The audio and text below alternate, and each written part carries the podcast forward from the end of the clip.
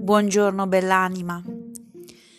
Nel momento in cui a un bambino viene detto che cosa sia un uccello, se crede a quello che gli viene detto, allora non vedrà mai più un uccello, vedrà solo i propri pensieri.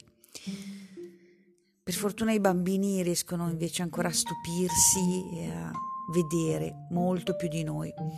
L'esercizio che ti propongo oggi è un esercizio che faccio spesso e mi aiuta tantissimo a coltivare lo stupore e a non perderlo. Fingi di essere un extraterrestre che è appena arrivato sulla Terra. Non conosci il significato e l'utilizzo degli oggetti, devi guardarti intorno per capire e comprendere. Oggi prova ad avere questo sguardo sul mondo, sulle cose che hai in casa, sulle cose che hai fuori di casa, su qualsiasi cosa. Buona giornata piena di stupore.